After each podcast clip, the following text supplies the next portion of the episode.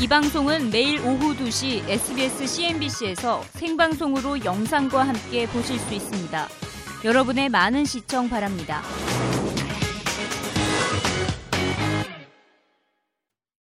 주택 가격을 나타내는 케이스 실러 지수가 4월 기준으로 지난 한 해 동안 12.1%나 상승했습니다. 신규 주택 매매 건수 역시 5년 만에 최고치를 기록했는데요. 경제 지표 호조에 시장이 상승한 것을 보면 다시 정상화되고 있는 모습입니다. 이제 시장은 연준에 대한 의존도를 낮추고 경제 성장에 기대를 걸고 있다는 평가입니다. The price movements have been so big is that this isn't the same market we grew up with. In the old days, if someone was selling mortgages and mortgages got cheap, Fannie Mae would come in and buy tens of billions of dollars and keep that spread in line. Also, primary dealers uh, in any liquidation would take a lot more risk on their books. So, so these institutions were transforming interest rate risk into credit risk. As regulators have tried to tamp down credit risk in the market, you don't have these same shock absorbers in the system anymore, and None- so you get outside moves. Well, I don't think anybody out there was uh, investing on the premise that they expected quantitative easing to last forever. And we think this volatility here recently around what the Fed may or may not do has really created opportunities to go in and look at individual companies. And this well anticipated correction that everybody's been waiting for has been underway. It's too late to pa- play defense. And I think you can use this volatility to your advantage if you're an active manager. I'm Michael. Just 네, 지금까지 경제 지표가 아무리 좋게 나와도 시장은 항상 하락을 했습니다. 하지만 이번에 시장은 경제 지표 호조에 긍정적으로 반응을 했죠. 어, 정상화 조짐을 보이고 있다는 평가입니다. 이에 대해서 우리나라 전문가는 어떻게 생각하고 있는지 아시아 금융학 회장의 오정근 교수님 모셔봤습니다. 안녕하세요. 안녕하세요. 네, 지금 그렇다면 시장이 연준에 대한 의존도가 낮아졌다 이렇게 받아들일 수 있을까요? 네, 일단은 뭐 좀 긍정적인 그 사인인데요. 근데 뭐 한 가지 문제는 이게 그 K실리 지수가 지금 현재 어, 4월달 지수거든요. 네. 어, 우리가 K실리 지수가 가장 높을 때가 한 이- 미국 20대 도시 중에서 한 200 정도였어요. 그러다가 이제 2009년도 경기가 안 좋으면서 한 100, 한 30까지 떨어졌다가 지금 150까지 올라간 상황인데요. 그러니까 지금 4월 지수이기 때문에 지난 6월 19일 날 발표한 버냉키의 그 연준 어, 출구 전략이 사실은 반영이 안 된 거거든요. 그래서 제가 보기에는 가장 중요한 중 하나가 어, 지금 가장 미국의 가장 미국의 이번에 그 중요한 포인트는 연준이 출구 전략을 하면서 지금 모기지 금리가 올라가고 있어요. 모기지 금리가 올라가는데도 불구하고 주택이 계속 호조를 보이면은 미국 경제는 이제 연준의 여기 방송에서 이- 얘기한 것처럼 연준 의존도를 줄이고 스스로 성장해 갈 수 있는 동력이 생긴 거고요. 아, 만약에 모기지 금리가 올라가는데 불구하고 어, 올라가니까 주택 지수가 다시 하락 조짐을 보이면은 연준도 계속 금리를 올릴 수는 없는 상황이거든요. 그런 문제가 생깁니다. 그래서 아마 지- 그런데 포인트는 어, 6월 달 6월 19일 날 미 연준이 어, 출구 전략을 발표했기 때문에 제가 보기에는 6월 지수가 나와 봐야만이 그 방향을 가늠할 수 있을 겁니다. 이게 4월 지수이기 때문에 4월 지수. 예, 좀 재미있는. 것은 지금까지 주택 시장에 항상 회의적인 시각을 내놨던 로버트 슐러 교수 있잖아요. 아. 이번에 인터뷰를 봤더니 너무나도 긍정적인 입장으로 바뀌었더라고요. 예, 그렇습니다. 그건 왜냐하면 이제 네. 어, 케이스 실리 지수가 쭉 2009년도에 한 130까지 떨어졌다가 올라오다가 좀 주춤했거든요. 음. 그 주춤한 원인이 계절적 요인이었어요. 그러다가 저번 달부터 3월, 4월 올라갔거든요. 그러니까 지난 겨울에 계절적 요인 때문에 주춤하고 있었거든요. 음. 그래서 그것만 가지고 판단을 하긴 힘들고 제가 보기에 3, 4월 이제 봄이 되면서 좀 올라갔거든요. 왜냐 음. 그 이사 같은 게 수요가 있으니까. 그러나 제 생각으로는 어, 바닥에서 이미 한 20포인트 정도 올라왔다는 것은 고무적이고요. 다만 아까 말씀드린 것처럼 이번에 6월 19일 날 미 연준이 그걸 발, 어, 출구 전략 로드맵을 제시한 이후에도 이 지수가 상승세를 보인다 그러면은 미국 경제는 이제 자생적인 그 성장 동력을 갖춘 거다 이렇게 보여집니다. 지금 두 가지 포인트를 강조를 하셨는데 6월 달 주택 가격을 봐야 되고 네, 네. 또 이에 더해서 모기지 금리 상승에 따라 계속해서 주택 매매가 이루어지는 네, 그렇습니다. 이게 왜, 왜 중요하냐면은 대공황 때 1933년도에 2009년도에 일어난 대공황 때문에 저금리를 가져가다가 33년에 금리를 올리는 바람에 주저앉았거든요. 그게 굉장히 중요한데 한 가지 굉장히 긍정적인 신호는 오늘 발표한 그 미국의 컨퍼런스 보드에 소비자 심리 지수가 굉장히 올랐어요. 네. 어, 81포인트로 올랐는데 어, 저번 달에 비해서 저번 달에 74였으니까 굉장히 많이 올랐기 때문에 그거는 이제 6월 달 지수예요. 음. 그래서 제가 보기에는 미국이 상당히 이제 그 자생적인 성장 동력이 어느 정도 어, 붙은 것이 아닌가 이런 생각이 듭니다. 근데 다음 달에 가서 한 번 더 컨퍼런스 보드 지수를 보게 되고 그 다음에 그 다음 달에 발표될 어, 6월 케이스 실, 케이스 실러 지수를 보면은 음. 한두 달만 더 있으면은 미국이 이제는 더 이상 연준의 의존도 없이 성장해 갈 수 있을지 없을지를 가늠할 수 있게 될 것으로 보여집니다. 지금 이제 예의주시할 경제 지표로 6월 달에 주택 가격 지수와 7월 달에 소비자 신뢰 지수 그렇습니다. 그 두 가지 중 왜냐하면 집값이 오르면 사람들이 집값이 오르니까 네네. 돈을 쓰게 되죠. 아. 그래서 소비가 증가하면 미국 경제는 돌아가는 어, 거예요. 이 밖에도 또 기대해 볼 만한 경제 지표 있을까요? 뭐 그게 가장 중요한 거고요. 네. 어, 그 미국 경제가 주로 이제 지금까지는 어, 달러 약세를 통해서 수출을 많이 해왔거든요. 네. 근데 또 한 가지 변수는 이제 미국이 달러가 이번에 페드가 출구 전략을 발표하면서 달러 강세로 전환했거든요. 음. 강세로 전환해도 수출이 계속 될 것인가 하는 그런 또 문제가 하나 있겠습니다. 음, 수출과 수입, 이 무역 관련 지표를 그렇습니다. 예의주시할 필요가 있겠네요. 이 와중에서도 닥터둔 마크 파버 역시나 어, 비관론을 보였습니다. 주가 하락을 예견했는데요. S&P 500 지수가 고점 대비 최대 30% 폭락할 수 있다고 경고했습니다. 중국 경제 성장세 둔화에 대한 우려 때문이라고 설명했네요. 마크 파버 만나보시죠. Market. Uh, The stock market isn't uh, oversold uh, in any way, except for uh, the next 10 days on a very short term basis. But longer term, we're still overbought. Second, and will go down 20 to 30 percent. For the last six months or so, emerging market growth has been slowing down. And I have maintained repeatedly that growth in China is not as strong as the government statistics would suggest. And it becomes more and more obvious that China has a credit bubble, and not just a small one, but a massive one. And that if the Chinese economy slows down as much as I think it will, or even goes into no growth, then it affects the whole emerging market complex because China is a, a very large buyer of resources from the emerging world. If they buy less, then prices of resources go down, of commodities go down, and these countries have less money to buy foreign goods. And so you have a vicious circle on the downside. Yeah, we, we agree with you. I, I think.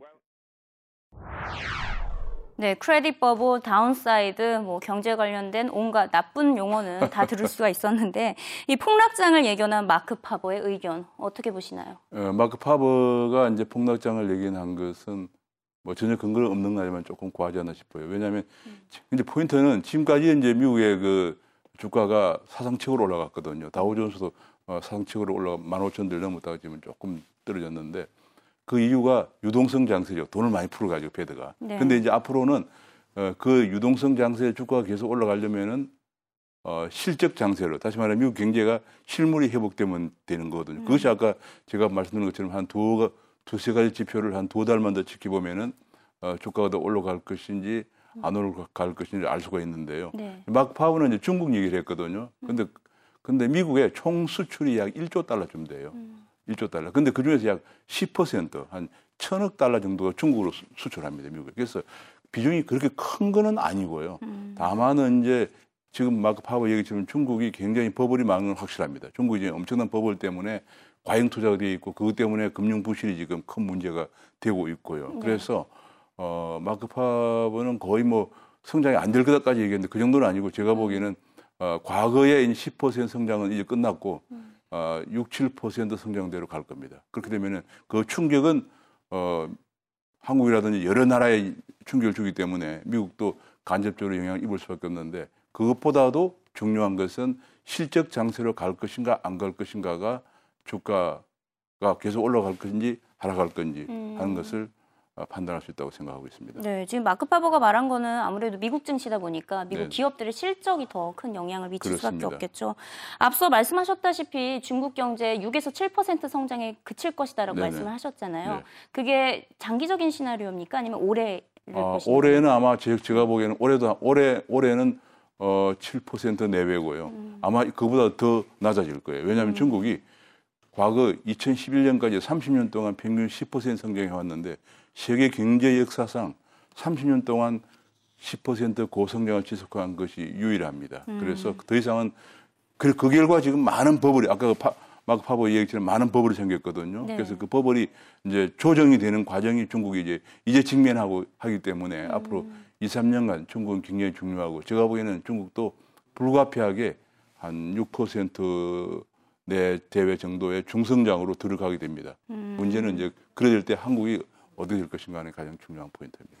지금 이제 중국 정부의 입장에서는 뭐 앞서 마크 파버나 교수님이 언급하셨다시피 버블을 막아야 되고 네. 그렇습니다. 하지만 지금 한쪽에서는 신용 경색에 대한 우려가 커지고 있기 때문에 오히려 유동성을 공급해라라는 의견도 나오고 있습니다. 네, 그, 그건, 그건 왜냐하면 중국뿐이 아니고 한국도 마찬가지인데 미국에서 돈을 거두 가자마자 전 세계적으로 미국이 그동안에 한 3조 달러 정도 풀린 돈들을 회수하기 시작을 하면서 중국에서 돈이 회수가 되고 있어요. 그러니까 중국이 그동안에 한머니가 많이 들어갔다가 네. 나가면서 그 한머니를 이용한 여러 가지 투자를 많이 했거든요. 건물도 짓고 뭐 아주 많이 하다가 지금 그 돈이 빠져나가면서 금리가 오르는 신용경색을 보이는데 중국 정부 당국은 지금 그 거품을 조정해야 되고 그다음에 그동안에 과잉 투자된 거 그다음에 좀 어, 그런 것들을 조정해야 한다는 확실한 의지를 갖고 있기 때문에 네. 금리가 다소 오르더라도 중국은 신용 공급을 더 확대하지 않을 그런 조짐, 조짐을 보이고 있습니다. 네, 중국 정부는 한동안 긴축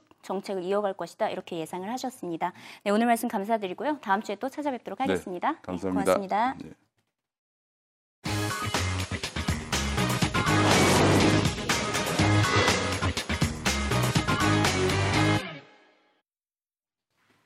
네. 네, Let's change the gear. 오늘은 경매와 관련돼서 이야기를 하도록 하겠습니다.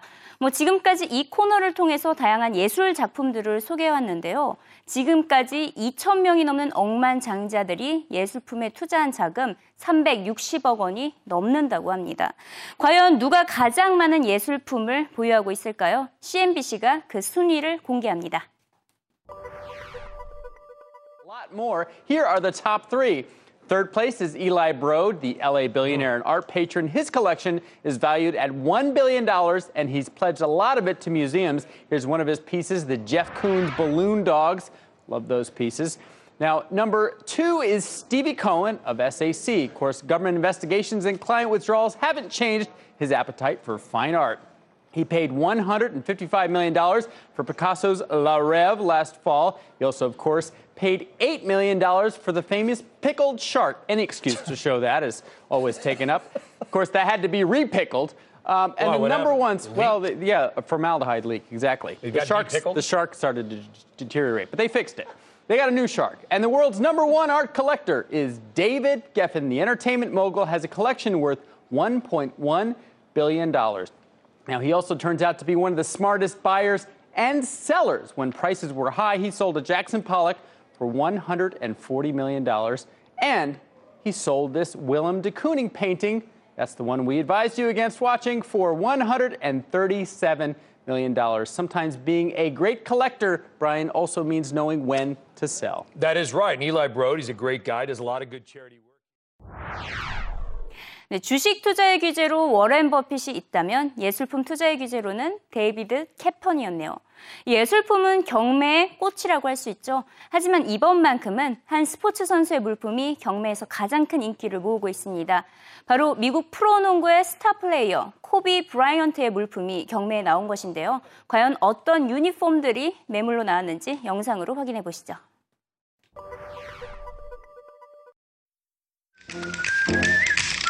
Well, if you got about 50 million bucks handy, you can buy the famous Harlem Globetrotters basketball team. That's right, the team is for sale. Private equity firm Shamrock Capital Advisors currently owns about 80% of it. It was founded back in 1926 as the Chicago Globetrotters. They moved to New York two years later. The team has played more than 25,000 games. They've won about 25,000 games. All right, staying with sports and a special treat right now for all you sports collectors out there. For the first time ever, rare Kobe Bryant memorabilia is up for sale. Now, it hasn't been without its drama. This is uh, this is his uniform. This is one of the marquee lots in the auction. This is his Lower Marion High School uniform. It is the only one that has ever been seen or available for sale. Probably the only one that ever will be available for sale. He won the state championship in this uniform. You have the top and the pants. Here's the back. They didn't put the names in the back in high school. They wanted everyone to be part of a team. But you know, an item like this, and here's the matching uniform. This is the home. Do you bid on all four together, or you do You, you do individual? individual lot. For example, this lot will be starting at ten thousand dollars. We expect it to go, uh, you know, hundred thousand dollars, maybe more. This lot will be an individual lot. It starts at ten thousand dollars. Now, the, here's the key with these with these items. Uh, something like this, were it not, you know, you mentioned a legal dispute. Were it not for the circumstances surrounding the auction, items like this would never have come for sale. Typically, when an athlete sells something, they're older or they need money. Kobe Bryant is, you know, guessing he makes over 50, 60 million dollars a year. Guessing he's worth 250 million dollars, so he would never sell his items.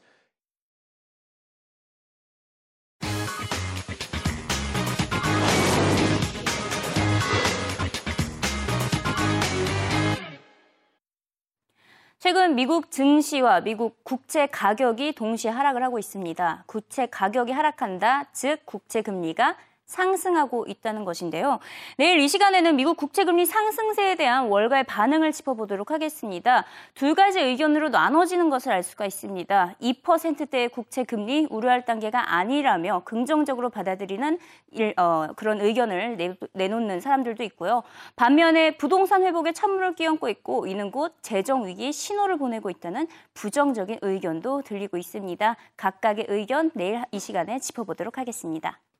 네, 저희 방송은 팟캐스트 이승희 기자의 글로벌 경제 이야기에서 다시 들으실 수 있습니다. 많이 애청해 주시고요. 내일 이 시간에 다시 찾아뵙도록 하겠습니다. Catch you later!